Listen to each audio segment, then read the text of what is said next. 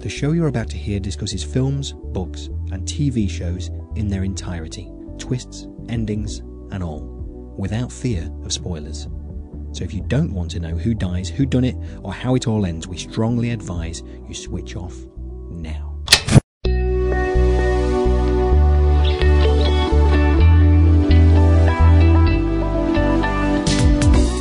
Hello, I'm Paul Tyler, and welcome to Spoiler, the show which reviews movies, books, and TV shows in their entirety. This week we're watching the entire first series of Mackenzie Crook's comedy Detectorists. And just another final warning we will be talking about the whole of the plot. We will ruin it for you. So if you've not already seen Detectorists, go away and watch it now. Then come back to us afterwards. Have they gone? Right. On with the show. Over the last few years, conversations with friends and loved ones have indicated that there was something I was missing out on. A hidden gem. Something to be treasured. Oh, you'll like that, Paul. It's got that bloke you like in it. Who? You know, him from The Office. Ricky Gervais. I mean, he's okay. No, no, no, no. The other one. Martin Freeman. Oh, I mean, he's great. A little overused lately, but no, no, no, no, no, no, no, no, no. The other one. With the haircut. Something about metal detectors. You'd like it. It's really, uh, subtle. And so this went. Plenty of recommendations as three series came and went on BBC Four. There always seemed like there was something more dynamic, something more challenging to watch. The latest American hit series, the latest messed up Scandi detective drama, a Netflix film that would be better with a bit of a bigger budget. Like they all are. Then there's Black Mirror and the end of the world. The list goes on. Challenging, edgy TV, giving you something to post on your preferred social media about how you think it started well but went downhill after the second series. Don't they all? The world of box set TV can drag you into feeling you can now only watch programs that are always pushing boundaries until all the limits have been reached. Every possible angle of a dystopian future and zombie apocalypse, or mythical beasts fighting humans and somehow the humans winning. There are realistic war scenes with limbs flying everywhere and superheroes that use category A swear words, or comedy designed to shock yours and everyone else's belief system, or, or, or all of these things at the same time. So maybe, just maybe, you need to pay a visit to the Danebury Metal Detecting Club. DMDC. In the Scout Hall, opposite the Two Brewers on the High Street. Alright. And what sort of thing happens there? Well, we compare finds, discuss the hobby. Uh, sometimes you get a guest speaker in. This Tuesday, Terry, club president, is giving a talk on buttons. Written, directed, and starring Mackenzie Crook, Detectorists is based around the friendship of Andy and Lance, played by the seemingly flawless Toby Jones. Will they find gold, or merely enhance their collection of buttons and ring pulls, while Simon and Garfunkel send them homeward bound? Immature. Are you? No, you are. Detectorists provided BBC 4 with their biggest ever audience for a comedy series, and the critics loved it. Ellen E. Jones, writing for The Independent, suggests that the show requires some patience, but has turned out to be one of the best new sitcoms of the year. That noise means it's time to get our trowels out and dig down to see if the spoiler team had the patience for this subtle comedy, or did it just not have enough poo gags? It's a hobby, that's all. Men have hobbies and women don't understand them. It's the way it's always been. And later in the show, we'll be taking a look at some of TV's more experimental sitcoms. But first, joining me for a walk through the fields of Danebury are the extremely subtle Andy Goulding and the extraordinarily patient Rachel Burnett. Hello. Hello. So, Andy, did you watch this straight away when it was broadcast, or did we watch it just for spoiler? Do you think? Uh, I actually watched it before it was broadcast. I got it as What? a as a screener, uh, a screener to review for the website I write. for. So uh, it, it just came up on my emails, and I thought, oh, it's got Mackenzie Crook in. I'll give it a go. So I got it, and I watched it all through before it it had gone out. Right, I'm going to stop you there. Just one second. Sorry, Andy. I'm, uh, we will come back to this. We've got plenty of time. How do you feel about that, Rachel? Because I feel I, somehow I just feel I'm, I, there's no reason why I should feel put out. I'm really pleased. I'm really, I, am you know, as a friend, I'm really, really pleased for it. It's No, great. Well no, done. I feel really But then, yeah, something's, so- something's not. No, that's not right. He, he saw it before us, before anyone. I know you folded your arms. I'm about to. Right. Okay. In, the, in now you've got a lovely, caring atmosphere, Andy. Sorry. Sorry. Do carry on. Where, where, where, where, where, where are you? Well, recently the the third series of this aired. I, I got that in advance, and the second one. But uh, but it aired around November time, so I, I got it around October. And uh, at the time, I had a terrible stinking cold, and I huddled up under a duvet. It was freezing outside, and I got a Lemsip, and I, I put it on, and that Johnny Flynn soundtrack kicked in, and we got those beautiful nature shots of butterflies and sunny fields, and I just completely relaxed. And for the first time in my life, I thought, I'm almost glad that I've got a cold because it, it just felt so perfect. I absolutely adore this series. I think it's reclaimed good storytelling for the British sitcom, and it's also reinstated a feel good factor that's become deeply unfashionable. Uh, for a long time, the in thing where sitcoms are concerned was to be really kind of cynical and dark and sometimes quite nasty. And certain sitcoms, like Alan Partridge or The Office, did it well and balanced it with a kind of humanism. But for every every one that was done well, there was a handful of weak imitations that were just tiresomely nihilistic and alienatingly cold. And I think Detectorists feels like a turning point in that it, it tells a compelling, funny, engaging story without feeling the need to absolutely put its characters through the ringer of humiliation and degradation. And without having to have characters who just spew un PC diatribes in lieu of like more considered dialogue and humour, and without rejecting the real life emotional responses and connections that imbue these characters with believability and real human appeal. So I absolutely love it. This was my choice, and uh, normally when we, we come up with choices, sometimes I pick things I think, oh, it'll make a good show. This was one of those ones that I picked it because I just really want to share it with my friends. So I'm really interested to hear what everyone has to think about it. Yeah, well, I mean, well, well done. I'll get sorry, Rachel. I'll get to you in a minute. Chomping at the no, bit. no, no, no, well, I mean, well done on that because, it, as, as I said in the introduction, it was a case of, oh, these thing's are going to linger around, linger around. And you know what I'm like with recommendations. As soon as someone says, oh, you've got to watch this, I'm like, mm, I'll put that to the back of the queue then. Um, but obviously, doing it for spoiler meant that we sat down and we watched it. Rachel, are I- you are you a metal detector? Oh, I really want to be. I want to be a a metal detectorist. um, it, I I am so grateful, Andy, that you recommended this. And I, I don't care what your reasons are. I'm just so glad that you said watch this and forced me to, because I had actually watched the first, maybe even the first two episodes before, and I misjudged it. I thought it was going away that I didn't want it to go, and I thought I don't want to see that happen, so I'm going to stop watching it. But you forced me to watch the whole thing as a complete thing, and I'm so glad you did, because I absolutely, and I think adore is the right word. It's a completely adorable thing.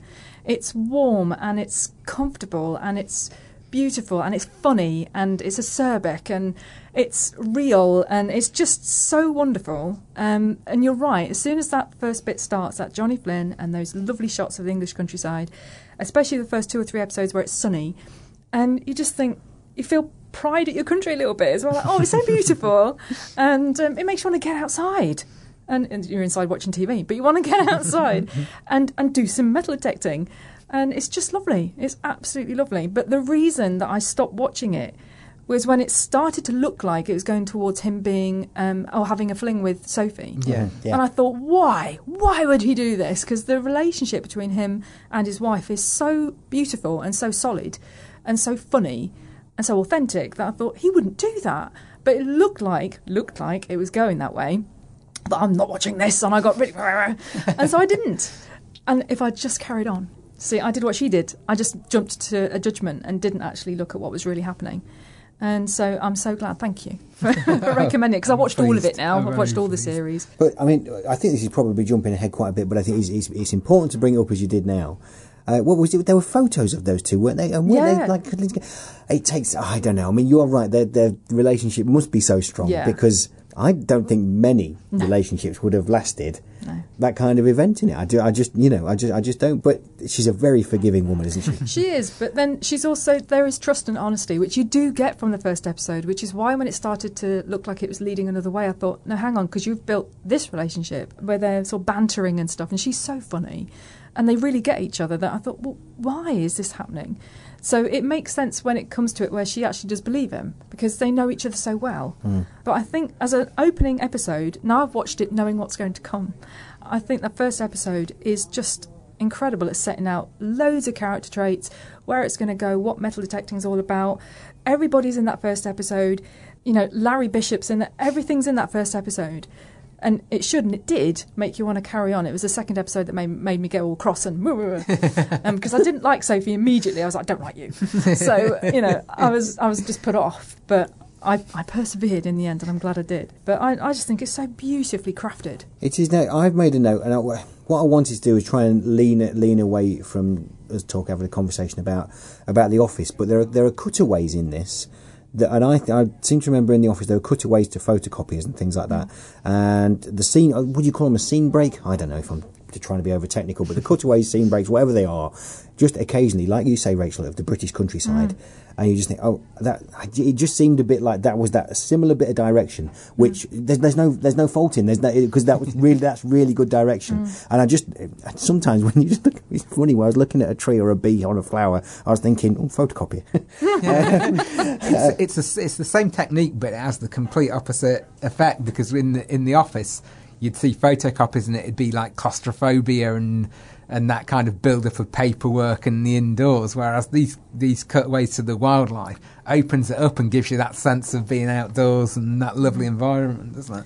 I think mm. it also slows it down. I think this you're right about subtlety, but there's also something about pace, mm-hmm. and it, it does it's very slow.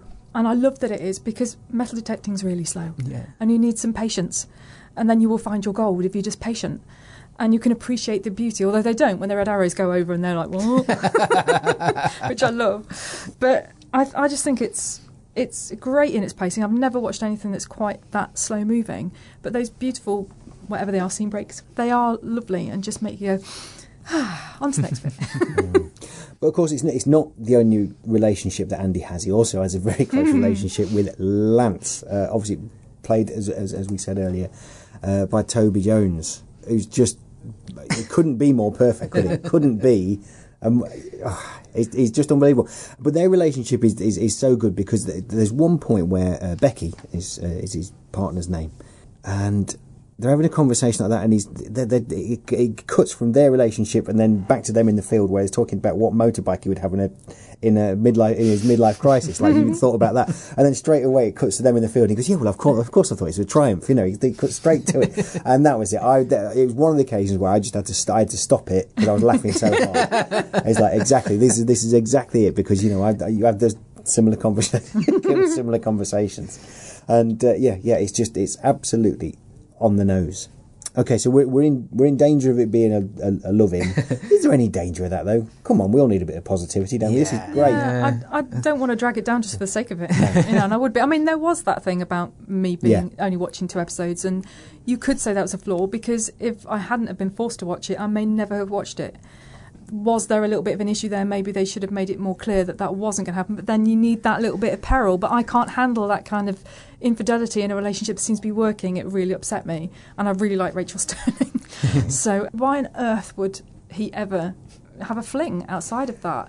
Obviously, we got past that first and second episode, and then we realised, oh, it's okay. He's just an idiot. Hmm. So daft, uh, yeah, the, yeah, the, and he is just an is the, idiot. daft is the phrase that, that, that comes to mind. Yeah, Yeah, totally. and men are daft. Yeah, yeah, because he yeah. doesn't really actively pursue it, does he? But no, he, he doesn't. doesn't. He, He doesn't put her off he- there's a, yeah, there's a few kind of little moments where he doesn't lie, but he doesn't. He doesn't Yeah. say anything. When she asks if he's married, he just says, "No, I'm not married." Yeah. He doesn't say anything, and and when she kisses him, he doesn't like go for it, but he doesn't push her away Yeah. either, which is really what he should have done. Yeah. Uh, but I think he's he's played with that kind of. He's almost a bit kind of dopey, isn't he? He's kind Yeah. of. Uh, I'm not even sure he's entirely like seeing it sometimes as Yeah. well. Like when Becky, keep want to call her Rachel, when Becky when Yeah. Becky comes into the pub and they've got their hands on on each other, and he's a little while before he takes his hand away. Yeah. because he doesn't think there's anything wrong in it. Because it hasn't really entered his head. Oh, I'm in a pub with someone else that's not my wife, and she's got a hand on my hand. I mean, initially you would have thought, well, as soon as she put her hand on yours to say, "Oh, well done," leave it a couple of seconds and then take it away. But he didn't, because he just doesn't think that way. I don't know. I'm very forgiving of him now, which I wasn't before, but I am now. Mm, yeah, they managed to turn it around like that. So it, I think in a little while we'll, we'll come to the rest of the cast, and we'll definitely get to Diana Rigg. Oh yes, Now, the term sitcom covers an enormous range of styles and types of show, but some series are undoubtedly more willing to push the boundaries of the genre than others. Andy has been taking a look at some of TV's more experimental sitcoms. By the time Mackenzie Crook's Detectorists emerged in 2014, the sitcom had reached something of a strange place. The most popular programmes in the medium seemed to be backwards looking, raucously enthusiastic but emotionally unengaging melees of slapstick and one liners, such as Miranda, Not Going Out, and Mrs. Brown's Boys. By comparison, the gentle warmth and strong storytelling of Detectorists seemed almost experimental. Experimentalism is probably not the first term that comes to mind when you hear the word sitcom. Depending on what era you grew up in, the word probably evokes either the enduring, if occasionally dated, British classics of the 70s and 80s, like Porridge and Only Fools and Horses, or the slick, sassy American hits of the 90s like Friends and Frasier. None of these series seem particularly experimental on the face of it, and yet look closer and you'll find episodes that subtly play with the accepted form, structure, and language of sitcoms as we know it. While lesser examples of the genre are happy to conform to expectations and subsequently stagnate, the best sitcoms are always looking for new ways to surprise the audience and get laughs. Chances are, if the writers can keep it entertaining for themselves, the show will remain entertaining for the viewers too. Philip Morris, America's most enjoyable cigarette, presents I Love Lucy. Sitcom experiments might sound like a modern phenomenon, but actually the best writers have been playing with conventions almost since the birth of the genre. The language of the TV sitcom had barely been established when I Love Lucy debuted in 1951, and this charming slice of 50s family life is frequently mischaracterised as a quaint artefact of the bygone era. Following the exploits of Lucy Ricardo, she balances her domestic life with her regularly thwarted bids for stardom. I Love Lucy usually utilised the time honoured device of farcical misunderstanding, as Lucy embroiled her husband Ricky and her best friends Fred and Ethel in her doomed harebrained schemes. It's clear when watching I Love Lucy that the show's trump card is the fantastic Lucille Ball, whose performance significantly overshadows the efforts of her co stars. The writers were shrewd enough to realise this, and, with the classic episode Lucy Does the TV commercial, created a script in which the entire second act is practically a solo performance. Now let's try it once, and remember, be bright and vivacious. Yes, sir. All right. The premise places Lucy in front of a TV camera to rehearse her part in a commercial for the health tonic Vitameatavegamin. Hello, friends. I'm your Vitameatavegamin girl. Prompted by a director, she recites the lengthy pitch over and over again. All you do is take a tablespoonful after every meal. Now you take some. Oh. It's so tasty, too. periodically taking a spoonful of the tonic to prove how tasty it is. Now I'd like to do it once more, this time from It's So Tasty Too. It's so tasty, too. That's right. Yes. What no one mentions, however, is that Vitameatavegamin has 23% alcohol And content, get a great big bottle of Vegemin. and the more Lucy rehearses her role, Vita Vidi Vidi Mini Mighty. the drunker she gets. So everybody get a bottle of this stuff. Lucy Does the TV commercial is unusual in that it removes all the series' of the main characters from the action for over half the runtime, but it is also remarkable for how its humour derives from sheer repetition. We hear the Vitameatavegamin pitch over and over again, with tiny little variations each time, as Lucy goes from sober to tipsy to stinking drunk. Remember that name. Mida Vatamiti Mac. Ball's performance is exquisite as she instinctively taps into the rhythms of the dialogue, creating something that becomes like the comedic version of a chant. The episode certainly casts a spell on audiences, many of whom wrote into the network to demand a repeat run, which, a few weeks down the line, they were duly given. That repetition thing is addictive.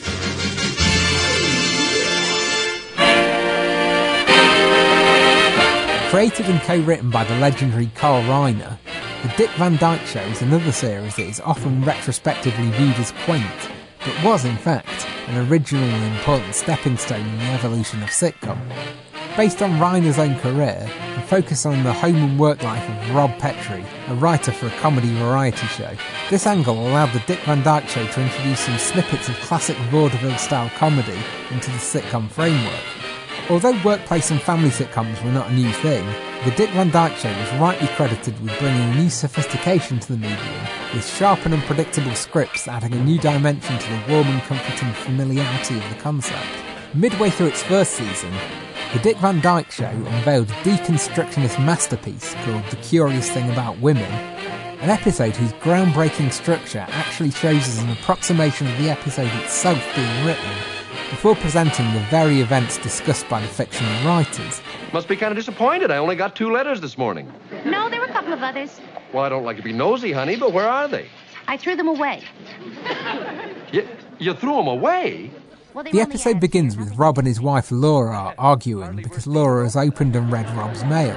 Honey, are you upset because I opened your mail? Oh, honey, I'm not upset because you opened my mail. I'm upset because you read it before I did. Oh, Rob, that's silly. Silly? I feel silly. I wasted all those years learning how to read. I never did. Rob then goes to work, where he suggests using this argument as the basis for a comedy sketch in which, after having the same argument, the wife in the sketch takes delivery of a large, interesting parcel addressed to her husband. Unable to resist having a peek, the wife discovers that the parcel is an inflatable dinghy which inflates to full size. Look, it's a boat, and- and it, it's inflating right in the closet. It's, it's inflating. Laura, you're a scream! I never had one of those boats. I told you both a dozen times that ridiculous girl on television is not me. She's a figment of my husband's imagination. When the sketch appears on TV, Laura is furious at Rob for having her look like a wild eyed maniac. But then the rest of the episode plays out by recreating the events of the sketch in real life.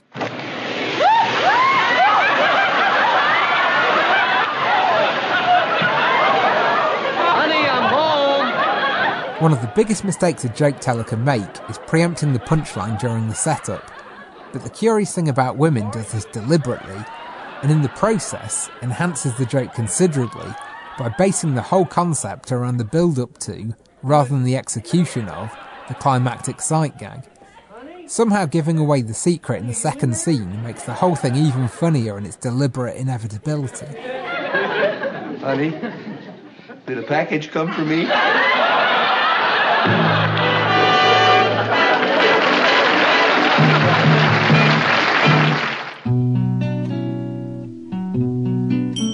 Debuting in 1972 off the back of Robert Altman's popular film of the same name, the sitcom MASH was set in a mobile army surgical hospital in South Korea during the Korean War. While this sounds like an unusual concept for a sitcom, the early years of MASH relied on broad farce as much as the next comedy. But as the series hit its stride, the writing began to mature, with the dramatic undertones of earlier episodes starting to vie for prominence with the comedy. As MASH became more emotionally engaging, so its writers grew more ambitious with the storylines they attempted. More than any other sitcom of its era, MASH began to experiment with bold conceptual gambits. The episode Hawkeye followed in I Love Lucy's footsteps by throwing the spotlight entirely on one character, this time for the entire runtime, as Hawkeye Pierce sustains a life threatening head wound and, while awaiting the arrival of urgent medical assistance, has to spend the whole episode talking non stop to a Korean family you cannot understand him in order to avoid succumbing to potentially fatal slumber. I'm a doctor. You know? Doctor? How can I make you understand doctor? Maybe if I sent you a bill or an old magazine. The episode Point of View was shot entirely from the perspective of a soldier with a throat wound, with viewers seeing through the eyes of the ailing soldier using POV shots similar to those that would be used prominently in Channel 4's sitcom Peep Show decades later. In Lifetime, a wounded soldier arrives at the camp with a lacerated aorta, and the doctors have 20 minutes to perform an arterial graft before he risks paralysis forever. The episode plays out in real time with the clock in the bottom corner of the screen counting down the seconds. Kelly, time. It's 2.55 and 25 seconds. We're three and a half minutes over. Damn it! Maybe the hypothermia bought us some time. Yeah, on the other hand, maybe it didn't. Hawkeye saved his life. Yeah, well, I guess that's something. It's more than something, it's everything. Follies of the Living Concerns of the Dead follows the ghost of a recently deceased soldier as he wanders around the camp, seen only by Corporal Klinger, who, due to a high fever and fits of delirium, is able to communicate with the spirit, and in one of the most discussed episodes of the series, Dreams, we are given a window into the disturbing surrealist visions and Freudian nightmares of each of the doctors in turn as they take naps on a rotational basis. A little shut eye would go down great right about now. You can say that again. Even my teeth are dozing off. Compared to the way I feel, Rip Van Winkle was an insomniac. Hmm. Well, good night, folks. If you need me, I'll be unconscious. MASH remains a highly regarded series because of its funny scripts, excellent performances, and deft tonal balancing act.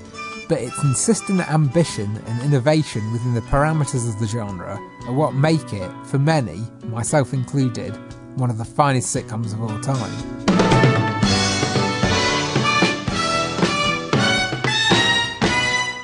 And now let's shake some action here on 2 with a new program for young adults. Once in every lifetime. While occasional innovation within otherwise conventional sitcoms is admirable, it takes something more cataclysmic to bring about a long term change in the ones. Created by Rick Mayall, Lisa Mayer, and Ben Elton, The Young Ones was the first sitcom to star the figureheads of the alternative comedy scene. A reaction against the racist, sexist, and homophobic approximation of comedy that dominated British TV in the 70s, alternative comedy gained popularity in the early 80s through live performances at Soho's Comedy Store by such luminaries as Ade Edmondson, Rick Mayall, Nigel Planer, Dawn French, and Jennifer Saunders. Good evening, ladies and gentlemen. We are the Dangerous Brothers. My name is Richard Dangerous, and this is Adrian Dangerous. Thank you very much. Unusually dangerous, I just don't agree. The young ones moulded their trailblazing style into something akin to a recognisable sitcom format, with a recurring cast of characters, main set, and studio audience. Focusing on a group of no hoper teenage students sharing a squalid flat, The Young Ones was immediately seized upon by the younger generation as a TV show finally aimed at them. It's important, right? It's now, and I want to watch.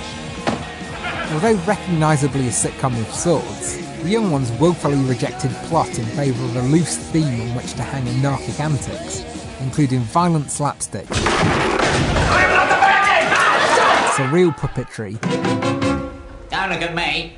I'm irrelevant. jarring cameos, Hello, let me introduce myself. I am God. live music performances, and lengthy unrelated tangents. Narrative structures were completely subverted, and if the plot was unresolved after 35 minutes, no one gave a damn. Best illustrated in the ending of the episode Time, Oh no! The been surrounded by angry medieval peasants. And I think we're witches and they're gonna burn us. We're completely trapped. The outlook is bleak. Oh, what are we gonna do? What are we gonna do? Oh, who cares? Meanwhile, in the famous episode Bambi, when the plot runs out of steam, the cast are simply crushed by an enormous chocolate eclair. This approach could have seemed lazy in lesser hands, but the young ones were so utterly different from anything else around at the time, that the effect was refreshing rather than frustrating. The no rules abandoned provided an alternative to the coziness of the good life. No! No! No! I'm not watching the bloody good life! Bloody, bloody, bloody!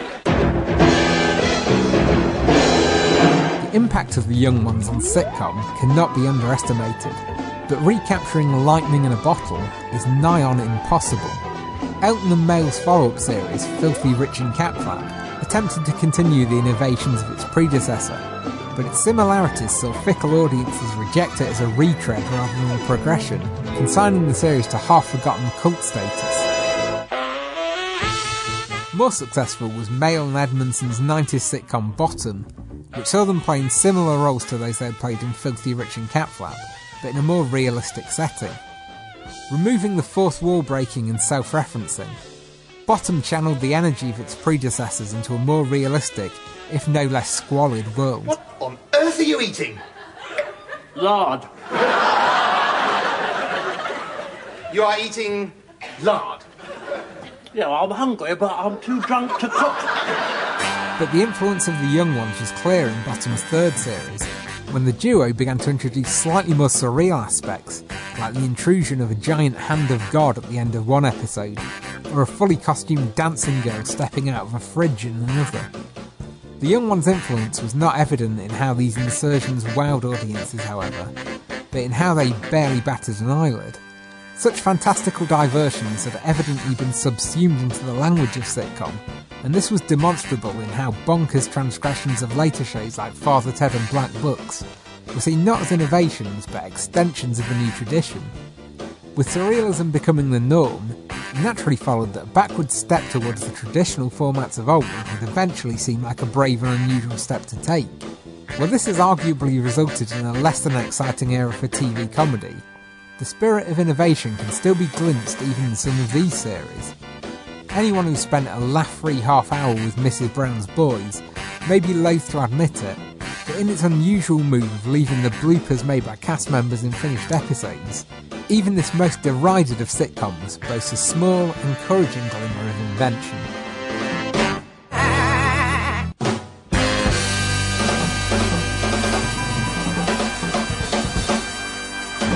Oh, thanks for that, Andy. Now, I think you're you're, you're right on the experimental field uh, of Detectorist, but I'm going to pick you up. Oh. I know. I'm going to pick you up on Miranda not going out, Mrs. Brown's Boys. I mean, I like two of those. I mean, simply, I, simply just because it's it's playing for laughs, which I think for me is is comedy of of, of instinct. And there's a definite balance there. I mean, I think we all met and bonded over, well, not met over Stewart Lee, but I think one of the things that brought us all together, we've all been to see Stewart Yeah. live, right? We've seen him, Yeah. uh, Yeah. our producer, obviously, as well, Johnny. Uh, so we're all big fans of that comedy that makes you think, pushes yourself, um, and, and certainly leans one way. But I'm also willing to, you know, sit down on a Saturday night and almost mess myself laughing at Michael McIntyre's stupid roadshow, you know, or, or big show, or whatever he calls it. You know, it's, it's I understand he's not the, of the same of the same thing, but it's all round, it's there, and just that natural, sometimes natural laughter. No, absolutely. I absolutely agree with you that it's. Uh, I mean, the, those those three that I listed there, um, I'm not keen on, but I like that they exist and they need to exist Mm. for the alternative to have that appeal. Mm. If everything was was like Detectorists, then that would become tiresome. And Mhm. But also, as you mentioned, Rik Mayall. I mean, we go, I, this, here we go. I must point the audience towards Rik Mayall's speech as he receives his honorary doctorate. Doc, doctorate? I think you should leave it as a detectorate.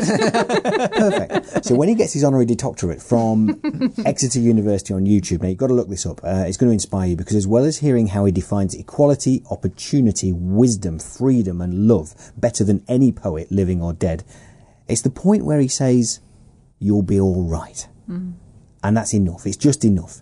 Um, and I'm also going to say, if you're ever down near Hammersmith, go and see uh, the, the the shrine on the bench, uh, which, which is there. Still loads of pictures up and big dirty pants are hanging over the over, over the thing, just in this island where uh, this this the beginning of uh, of Bottom, uh, where, where where they filmed that, and it's it's just fantastic. So if you ever if you ever happen to be near Hammersmith or even near London. Go to Hammersmith, uh, see it and pay tribute. But uh, yeah, yeah, go type in YouTube Exeter University and probably more doctorate than detoctorate. Although that should be a thing. Um, so we're definitely going to get around to Diana Rigg. We always will. But I'm going to bring in uh, now. There's a subject. I've seven series we're in. Six episodes per series, specials all the time. When we meet in the pub, I always want to do horrible histories. No one ever else goes for it, but here I get a chance to talk about it because Simon Farnaby, the brilliant Simon Farnaby, who uh, to my fellow horrible histories fans out there in uh, Spoilerland, hello, stupid death, stupid death. So next time it's not you, right? he's in it, and he's, he just he, he does crop up here, there, and everywhere, and he's such a distinctive character, distinctive voice, distinctive look. But he's he's also, I think, very versatile. In that distinction, you can always say, "Oh, that, hey, that's that guy, stupid desk guy."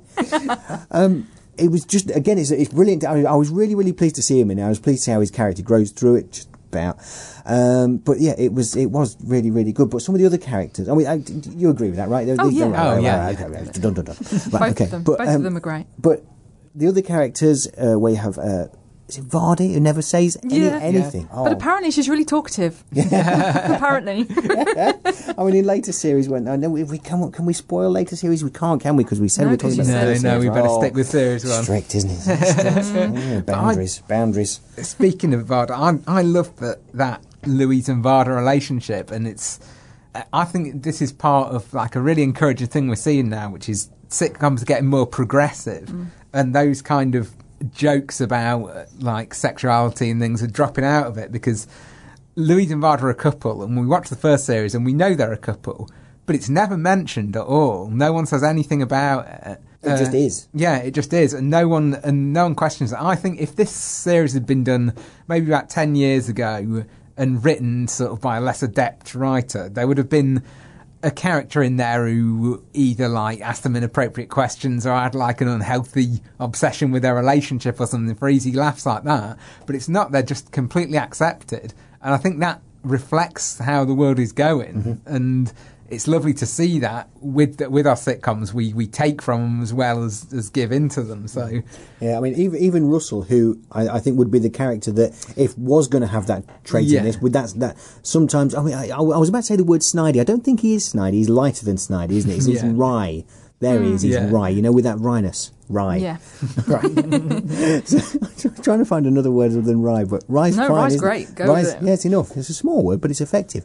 Um, so yeah, he would be the character that you, if you wanted to, could do that. Yeah. But they don't do it, and you're right. The, the fact that they don't do it means so much more. Mm. I also love Sheila and Terry. love who are- I think they're the heart of the Yeah. series for me. Yeah. They love each other and it's not it's never undercut in any way, it's never questioned. And just in like the looks they, they do to each other and and uh, there's a lovely line in the second so I don't think it's giving anything away. It's about uh, they're they're going to go to the Lindy Hop Oh, yes. on a night when there's a, a detectorist thing going on. And Lance says to Terry, uh, oh, I see, so dancing is more important than metal detecting, is it? And he says, no, but Sheila is. Oh. And it's not it's not a joke or anything. No. It's just a really it's a it's a lovely moment Mm. and giving that to those characters and and and never undercutting it at all. It's just it's beautiful to Mm. have that in there. I totally agree. I've put about Sheila and Terry in my in my notes how committed they are to each other, and the fact that she always goes with him to the to the metal detecting club, and that he goes with her dancing. Lots of different dancing, tango, tap dancing is mentioned, mentioned flamenco dancing is mentioned, and I can imagine that's probably not his natural thing, but. They want to do things with each other. Oh, Yeah. that's so lovely. He'll even drink her lemonade, which just looks like the most vile thing ever. and there's a great eye popping thing from Mackenzie, which is just great. and uh, Terry's character again. I mean, we we talk about that word subtle. We, we, it's, he's officious, but not over the top, Mm. because he needs to be because he's in charge. But it's, it's not too far. Again, we wouldn't it wouldn't have suited this, would it? I mean, that this must be a natural writing style for Mackenzie Crook, mustn't it? Rather, you know, I don't think he has to. I, I wonder. You know, I mean, it'd be a good question if if if, if we could let's get him on the phone, Johnny. um, where you know, and wonder and say, right, do you have to put these boundaries in, or is that just it naturally where you say, right, yeah, actually, these these these the, uh, are the characters. Yeah, I don't think he overwrites. I think, you know, like you say, it could be very easy for Russell to be a little bit too questioning about, or too snide. It could go from right to snide. Mm. Or, you know, Terry could be just too officious and too inhuman. And Sheila could be completely ditzy and crazy. And everybody could have been overwritten quite easily. But he hasn't done that. He hasn't fought, because that would have been a very easy and lazy way to get humour. But he knows that actually just humans being themselves is funny enough. Yeah, I don't think he's drawing from any kind of comedy influences. No. He's drawing from real Life. life, and Yeah. that's that's how the comedy goes to such unexpected places because Mm. you don't get any any kind of reprised old comedy routines from anything, Mm. and even like things that seem a little bit lazy. Like when when I first watched it and the first few episodes, I didn't like the whole invisible dogs thing. Mm. I thought it kind of seemed a bit like just a sort of lazy, surreal touch, but eventually that pays off really well Mm. at the end of the at the end of the series. Yeah. And it's just having that that patience, isn't it? And I almost think of the series as as a film because when I start watching it, I usually watch it all, or I Mm. watch it in two big chunks, Yeah. and uh, and it does it does take a while. I mean, when I f- when I first watched it. Like like you do with any anything when you watch the first episode, you're not just responding to it as a comedy. You, you're trying to put it together. So it took a while to think, right, what is this and what's its kind of style and how's it going? And it was, I think it was the joke about the Google watermark Yeah. was the first bit where I, I really laughed out loud. and, uh, and then as I got to, I think like the first time around when I got to the third episode, I was really kind of settled into it, and I knew, and I didn't know where it was going, but I knew what to expect of the kind of style. Mm. And then when you go back and watch it again with all that in place, as you say, that Mm. first episode is really strong. Mm. We haven't mentioned uh, we have mentioned Larry Bishop, but not enough for me because I thought he was absolutely brilliant. And Tim, my housemate, said the same thing of why why has he not seen him in anything before? He said he's just brilliant. he absolutely loves Larry Bishop, and he's just the way he goes from being really quite menacing to just oh okay that's absolutely fine then and um, oh, I got taken off by the police you know and he's just he's wonderful he really gets a lot out of his part Yeah. I suppose if there could be a spin off of anything. yes yes absolutely him and his dogs I think one of the person who I haven't mentioned, who I think excels in, in quite subtle ways, uh, Lucy Benjamin. yes I was just Uh, about to mention Megs yeah, and she's because she's awful, but not in a, a really overt way. Mm. She's uh, she manipulates Lansing, but not in a really overt way as well. Mm. Everyone knows it's happening, but you don't see it in the dialogue and things. You just see Mm. it in the way she treats him and. And she's just, uh, she. I think she plays that really. She underplays it. Yeah, and and it's those little so brilliantly written that whole bit about her not remembering how he has his tea, Yeah, and it's little things like that that. God, you, you've been married to the man. Yeah. you should know how he has his tea. especially when he has that memorable line about tea without sugar is vegetable soup. Yes. but, oh, and when he closes the flipping shop and does the closed sign so that his ex-wife can carry on with her shenanigans with her new boyfriend, it's it's just so tragic. It's just oh bless you, you're being so used. But she, you're right. She does it in a way that you don't hate her. Yeah, she's she's really because I've only ever seen her in EastEnders years and years previous. Did you ever used to watch Press Gang? She was Oh in yeah, that. was she in that? Oh. Yeah, that was ITV, wasn't it? Yeah, yeah, that's where I not for first me. saw her. Oh, press gang was brilliant. we should totally do that. Spoiler. oh no, I've recommended it now. Oh. Oh, Not going to happen. Not going to happen. So- and, and as I promised, I mean, we do, it does seem like we're going through a list of the characters here, but as I promised, Diana Rigg. I mean, she just brings. I mean, there's no authentic- authenticity needed, but she brings it anyway Yes. because she's got it in bundles. She has got it in bundles. It's bundles. Diana Rigg. and she's very authentic as uh, being Rachael Stirling's mother because she is. She is, yeah, exactly. Yeah, yeah that, Which always helps. that must have worked nicely. Oh yeah. I like on those things. I think there was something where Jennifer Saunders, that Josh sitcom on BBC Hmm. Three, uh, Jennifer Saunders and her daughter Yeah. uh, worked together, and you, I always have this thing where they go, "Oh, could you uh, phone your mum, see, see if she's free?" And you wonder, you wonder how that. That goes about. Yeah. You, But wonder- it's uh, you can't imagine they audition. You go, you go oh, Yeah. Jennifer Saunders, your mum. All right, okay. Well, imagine She's if it, in. imagine if it's Finty Williams, then you got Judi Dench as your mum. It's like you know. Yeah. So Finty, uh, Mm. you know your mum. give her a call. But yeah, yeah, and again, as the series grow, her character grows into being uh, something of a joy. And talking of joy, and I think we've touched on it just about. I mean, the soundtrack here um, is quite something, isn't it? I mean, really, it's just it's Yeah, it's it's, it's this, it's only this that guitar, the guitar sound. I mean, Mm. you know, just to get into the nitty gritty of this thing, just that guitar sound. Oh, it's lush. It is lush, and it becomes a bit of a cue, I think, for when you sit down to watch it, and it starts, and you just you, find, you feel your shoulders going down, like, oh, there we go. Yeah. And you're right, you cannot watch one episode if you've got access to more. I mean, if you're like me and ended up having to watch one episode at a time of series three, you're going crazy because it's like you have to wait each week. but um, yeah, being able to binge watch that first series. I was like literally propping my eyelids open to watch as many as I could, and then I had to go to bed. They fly past. though, they the really episodes, do. don't they? And there's one Tim and I were watching, and it got to the end, and Tim went, "Hang on, did you skip it?" And I was like, "No," and it just went like the clappers. But yeah, on Johnny Flynn's voice, oh my goodness, and and who was in it, which was Oh fantastic. yeah, I like that they give him that little yeah, cameo. Yeah, I love that too because he is an actor. I didn't know this. as I didn't know this. Where was no, it? he's, he's, he's in the pub. He plays he plays the song in the pub, doesn't Oh. he? That is actually him. Oh, of course. Yes, indeed. And he is a very, very fine actor. I mean, it's, it's rare for me, really, that I I feel that as relaxed as when I'm Mm. watching this now.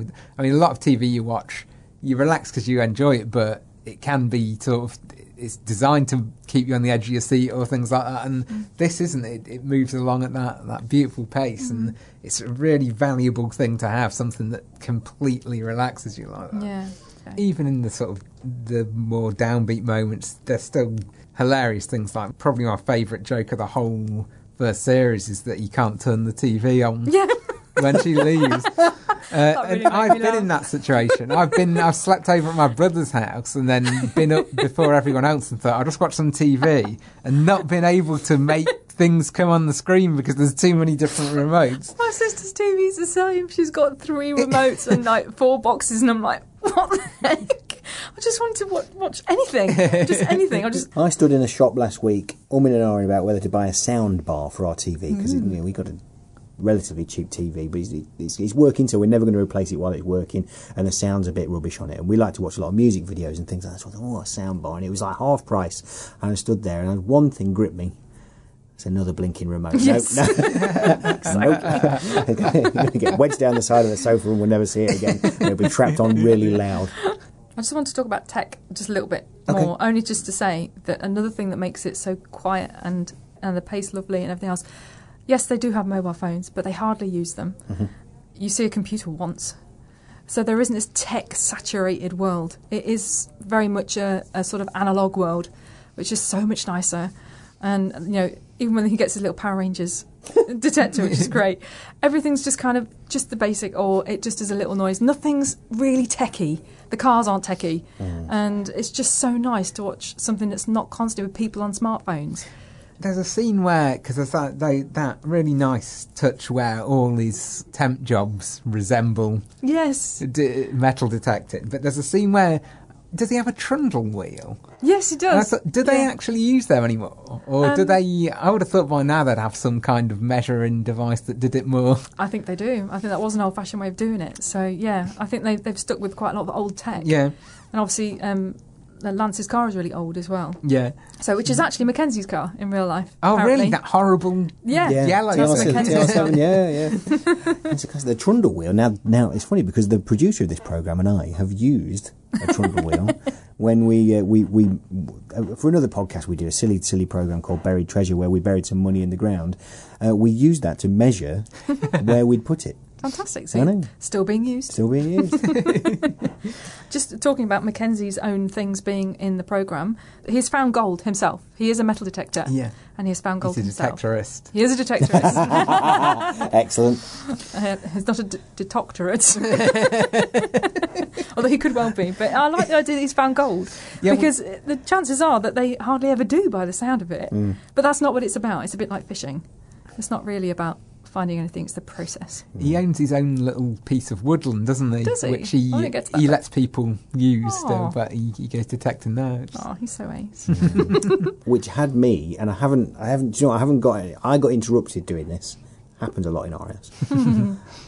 I'd listened to that. Did you listen to that on Richard Herring's? on Richard Richard Herring, Herring's yeah. Rahel Rahel Rahel And uh, I think I finished listening to that podcast, and I went down. And I, I think I went past the. s- I, no, it's, it's, it, here's what happened. Here's exactly what happened. I was I wish lying you could have seen that, everybody. There's a little sort of um, flamenco clicky thing that happened then. It wasn't just a noise, it was a dance. yeah, yeah, yeah it's like I my gold dance. I found exactly what happened here. Yeah, I went past the sign. I went past the sign, drove past the sign that said woodland.com so you can buy woodland. And I remembered that podcast. It wasn't after this, I remembered that podcast. And so I thought, well, obviously I was driving at the time, so didn't, you know, I'm not going to be looking to it right there. I thought I'll do that when I get where I'm going. I've completely forgotten about it. I've just remembered now. When we go to the pub after this, remind me, because I genuinely going to buy some wood. Yes, yes. Can't afford to buy a house. I'm going to find somewhere to pitch a tent Why not? in a wood. the midges. Um, right, okay, so the, the wrap up and the end of this this particular series, we can only talk about series one now. Oh. I find it I find it difficult to believe that there are people listening to this that haven't gone straight on to series two and three. One of my questions here, and I'm, I mean, what a blinking idiot for writing it even. He says here, I take it from here you continued to watch series two and three. of course you did. Yeah. Of course you did. Right, okay. Yeah, I mean, some of before them- everyone else in the country. Oh, all mm. right. Right. So now, obviously, this is only now run for three series, and that's it. Yeah. And that is it. But there are, I mean, there's a campaign. There's a petition started. A petition started to bring it back. But I just think, well, you can't, you can't do that. No, you can't force someone to write something. If, it, if it's not there, you know, I think people are saying, oh, oh, a Christmas special would be nice, this, that, and the other. I think, well, I mean, we can't talk about how the ending of series three wrapped up, but, but it's not needed, is it? No, I, I don't think Mackenzie Crook will, will No. do it either. And Toby Jones always said he would only do another series if the scripts were right. Mm. And I, I think the, the dedication to quality within the cast Mm. will mean that it it won't come back. I mean, to be Mm. honest, when I saw the first series and it hadn't been like a massive hit straight away, and that I did get that sort of thing, like we talked about when we did Fleabag, where I thought that is a, a perfect Mm. series. I don't know if I want any more of them. I- I'm really glad they did Yeah. more, but I am kind of glad that they stopped now because Mm. I think. I, th- I don't want to see it decline in quality, and I Mm. think those three series and Christmas special, it's a perfect little package. No, I totally agree with you. Okay, right. Rating time. Is it going to be a gold dance? or a year's subscription to Ring Porn Monthly? um, well, yeah, so we're doing a gold dance, right? Of course. Mm. The, the, which, which, uh, the, the spoiler gold dance is that flamenco style. We're going to need to put some kind of YouTube video on it. castanets. I can't click my fingers very well. Oh, actually, that's not bad. that's good. Normally, I can't do So it. you can't do it, and you just done it. I know. I don't normally, I'm not normally able. I think it's the weather. It's the gold dance magic of the flamenco dance. Right, okay. Enough nonsense. Uh, we just need this time uh, to thank uh, Johnny, our producer, Rachel, of course. Um, I'm going to thank me as well. Why not? Yeah, well, thank you, Paul. Thanks, Paul. Thanks, Paul. I think so too. All these seven series. It's the first thanks I get. I feel really bad now. And of course, you for listening and downloading in the numbers uh, that, that just keep on increasing. Thank you so much. And we'll leave you with the flamenco dancing. Genial. Andy Goulding. Beauty's only skin deep is a wise but ancient phrase we've heard so oft repeated we've forgotten what it says. We have some other sayings about judging books by covers, and the eye of the beholder, and a half a dozen others. Through idiom and proverb, simile and metaphor, we've analysed this subject, why come up with any more? Ironically, however, as it's passed into cliche, the power of this wisdom has lessened by decay. Itself an illustration of why metaphors are must, since we've proved we're quite unable to look past the surface dust. And in a world that still persists to worship the cosmetic, our duty is to show beauties more than merely the aesthetic. In adding more analogies to those that some deem ample, we need a different angle to enhance our new example. We could do worse than look upon the proud detectorist, who digs a little deeper to uncover what they've missed. There's swathes of green and pleasant land laid out there for your pleasure, but get under the surface and that's where you'll find the treasure.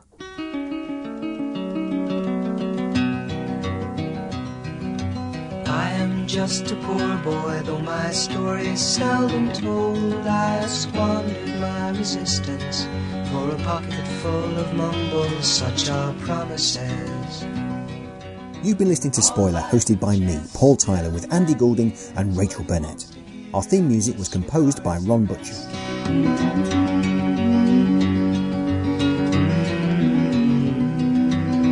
If you've enjoyed the show, please do tell your friends about us, share links to our show, or write us a nice review on iTunes.